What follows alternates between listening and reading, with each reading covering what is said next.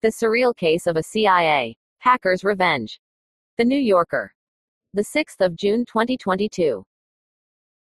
Every day of the trial, a small posse of blonde women in professional garb arrived and sat together, observing.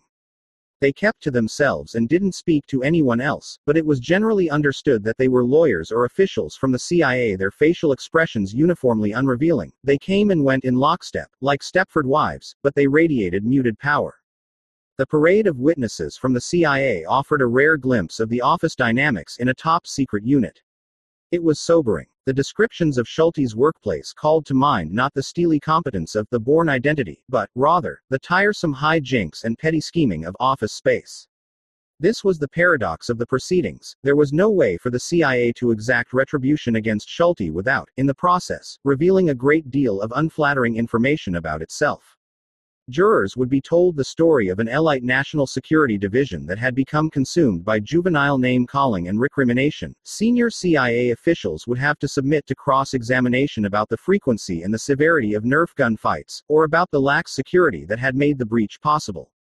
Schulte's former colleagues portrayed him as thin skinned and volcanically malicious, and this proved to be the core of the government's case. He's not some kind of whistleblower, one of the prosecutors, David Denton, told the jury.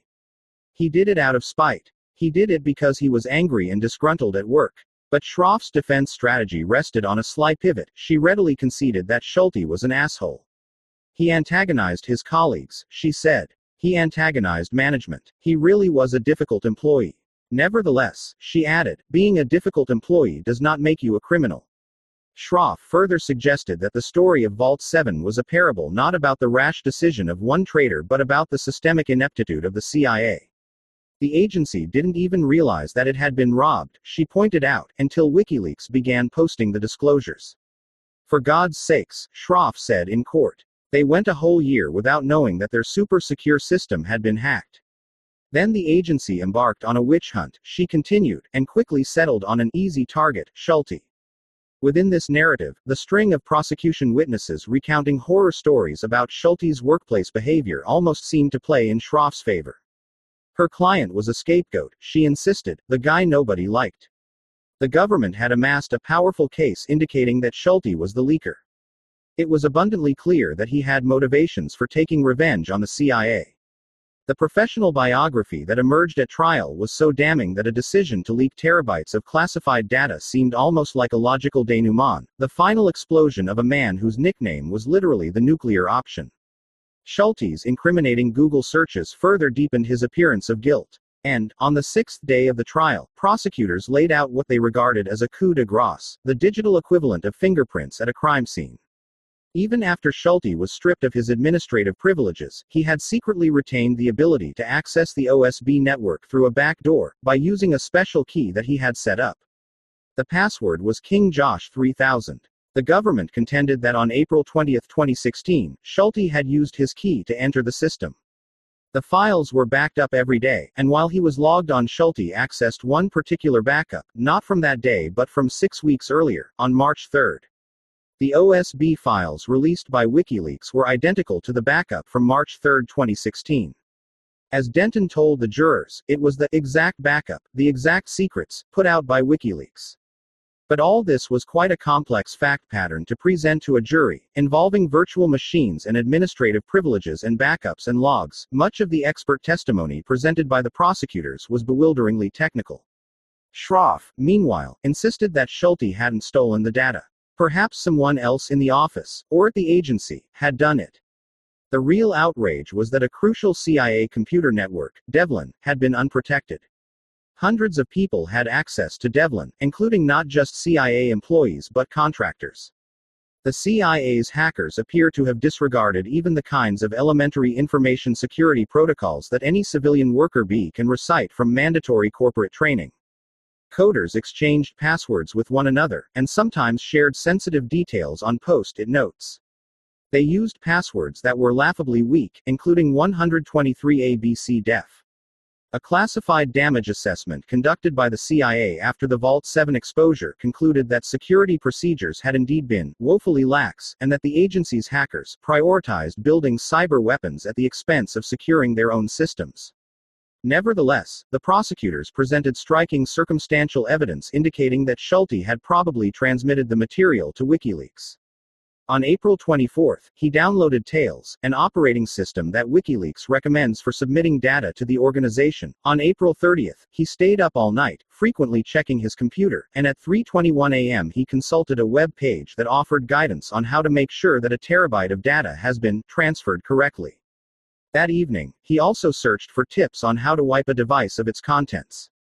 What the government could not prove was any direct communication between Schulte and WikiLeaks. Hovering over the proceedings was a dark question how much harm had been caused by the leak? When Shroff Cross examined Sean Roche, the CIA official who described Vault 7 as a digital Pearl Harbor, she asked, How many people died in Pearl Harbor? More than 3,000, Roche replied. How many people died as a result of Vault 7? she asked. I don't have an answer to that, Roche said. In fact, none, correct? Shroff said. Roche was probably being hyperbolic. But this may have been an instance in which the secrecy surrounding the case put the government at a disadvantage. After China uncovered a network of U.S. intelligence assets operating inside its borders in 2010, authorities in Beijing systematically rounded up a dozen people who had secretly been working for the CIA and murdered them, crippling American espionage efforts in the country for years to come. That deadly purge did not become public knowledge until it was reported in the press, in 2017. Given that the OSB hacks often required human assistance to install, it seems possible that foreign powers penetrated by such exploits could have leveraged the leak to identify American assets and seek retribution in a manner similar to what occurred in China. If any countries did, or if they do so in the future, that is information that the CIA would be unlikely to publicize. One morning in March 2020, the jurors in the Schulte case entered the courtroom to discover a giant bottle of Purell on a table. The attorneys had been so consumed by the case that they had hardly noticed the pandemic barreling toward them. Meanwhile, one of the jurors ended up being removed from the case, because, much like Schulte himself, she couldn't stay off the internet. The normal prohibition on jurors reading press coverage was particularly acute in this instance, because, if the jury knew that Schulte had also been charged with sexual assault and possession of child pornography, it could prejudice the verdict. The juror seemed only too happy to be cut loose, telling the Post, sitting in that chair for five weeks was like punishment for my ass. After Shroff delivered an emphatic closing argument in the case, she visited the bathroom, where she crossed paths with one of the Stepford wives. Up to this point, none of these CIA women had uttered a word to her. Nice job, the woman said, crisply, and walked out. As the jurors began deliberations, they sent out a series of notes with questions that seemed to indicate some genuine confusion about the technical aspects of the government's case. On March 9, they convicted Schulte of two lesser charges contempt of court and lying to the FBI, but hung on the eight more serious counts, including those accusing him of transmitting national security secrets to WikiLeaks. Judge Crotty declared a mistrial. The prosecution had clearly blundered by getting so mired in technical minutiae, and Shroff had ably defended her client. But it was also tempting to wonder whether in the years since WikiLeaks was established, in 2006, public attitudes toward both the intelligence community and the act of leaking itself might have shifted. Endless revelations concerning warrantless wiretapping, the use of torture, and extrajudicial killing have done little to enhance the prestige or the moral standing of America's defense and intelligence establishment. And many people consider Snowden and Manning, along with Julian Assange, the founder of WikiLeaks, to be heroes. Of course, in Schulte's case, there did not appear to be any moral imperative driving the leak. If he did it, he wasn't blowing the whistle but seeking payback. And he continued to deny that he did it. Edward Lee Howard, the disgruntled CIA officer who handed secrets to the Soviets, went to his death denying that he had done so. The person who served time with Schulte in the MCC said, What Josh told me is that he thinks Amol set him up. The mistrial was a devastating turn for the government, but Schulte's father, who came from Texas with Deanna to attend the proceedings and staunchly believed in his innocence, was disappointed. Roger Schulte, who didn't know what a hung jury was, asked Shroff, You mean he wasn't acquitted? The child pornography and sexual assault cases have still not been resolved. When I asked Roger and Deanna about those charges, they said that, though they believe in Josh's innocence, they haven't spoken to him about the particulars of either case, or examined the available evidence themselves, so they were not in a position to offer any preview of his defense. But the US government, rather than push forward with these other cases, which might have resulted in an easier conviction, instead announced that it would put Schulte on trial again for Vault 7. Schulte currently resides at the Metropolitan Detention Center in Brooklyn, where he has been preparing for his new trial. Most observers of the case agree that Schulte is fortunate to have a lawyer like Shroff, but he doesn't necessarily share this view. After the government announced that it would retry him, he dismissed her and opted to represent himself. Shroff has stayed on, however, as standby counsel. I've been with Mr. Schulte for five years, she said. We went through a pandemic together. We went through a trial together. Most marriages don't survive this kind of trauma. Shroff told me that she and Schulte spend hours on end in the SCIF, where he is formulating his new defense, along with another lawyer, Deborah Colson, and a paralegal. For security reasons, they can't take garbage out of the room, so trash accumulates among the boxes of highly classified documents. The lawyers used to bring Schulte snacks, gummy bears, Dr. Pepper, before the marshals banned food in the SCIF. He's such a persnickety eater, Shroff said, with affectionate exasperation. If I go to Chipotle, it has to be white rice and only black beans. In prison, Schulte has grown an impressive beard. To nobody's surprise, Schulte has tangled with his prison guards, and in repeated filings to the new judge in his case, Jesse M. Furman, he has singled out individual guards and suggested that they should be facing criminal charges. Schulte has filed more than 60 official challenges to the conditions of his confinement. In prolix memos, many of them handwritten, he has condemned the Justice Department, the CIA, the FBI, and the Bureau of Prisons. He refers to his cell as a torture cage and maintains that his living conditions are below that of impoverished persons living in third world countries. One of his complaints is that the guards do not give him adequate bathroom breaks during the hours he spends preparing his case in the prison law library. And so, lately, Schulte has taken to urinating in the law library. He has also converted to Islam. When I mentioned this to Kavi Patel, he burst out laughing. He's manipulative, Patel said. I don't know how else to say it. One might question whether this conversion is simply a ploy to get better food. But many people discover faith behind bars, and Schulte recently observed a month of daytime fasting during Ramadan. The new trial is scheduled to begin on June 13. The government seems unlikely to present quite as much evidence of Schulte's antisocial behavior this time. It may abbreviate the technical evidence, too. The proceedings, however, will remain blanketed in secrecy. Matthew Russell Lee, an independent journalist who covered the first trial, recently filed an objection to the government's motion to seal the courtroom during testimony from CIA officers, but it appears that that condition will again apply. Schulte, meanwhile, has sought to call no fewer than 48 current or former CIA employees as witnesses. One of the people he has tried to summon is Amol, at a recent hearing, Schulte suggested that, if the evidence he requests is too sensitive to transport to the SCIF, perhaps they should take me to the CIA. Judge Furman responded flatly, You are not going to the CIA.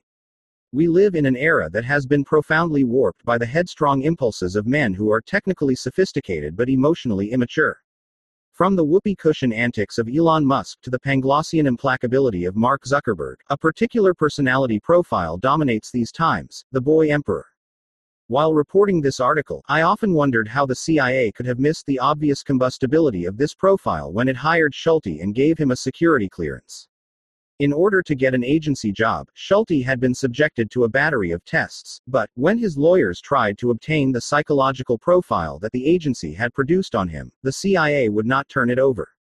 Perhaps, as the agency took up digital spying and sought to bolster its hacking capability, it de emphasized qualities like emotional stability and sangfroid, and turned a blind eye to the sorts of erratic or antisocial tendencies that are widely accepted in Silicon Valley and even embraced as the price of genius.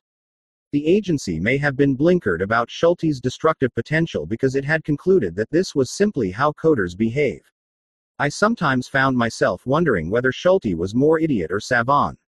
When you consider the powerful forces arrayed against him, and the balance of probabilities that he is guilty, Schulte's decision to represent himself seems reckless. But, for the CIA and the Justice Department, he remains a formidable adversary, because he is bent on destroying them, he has little to lose, and his head is full of classified information. Lawyers are bound, Shroff told me. There are certain things we can't argue, certain arguments we can't make.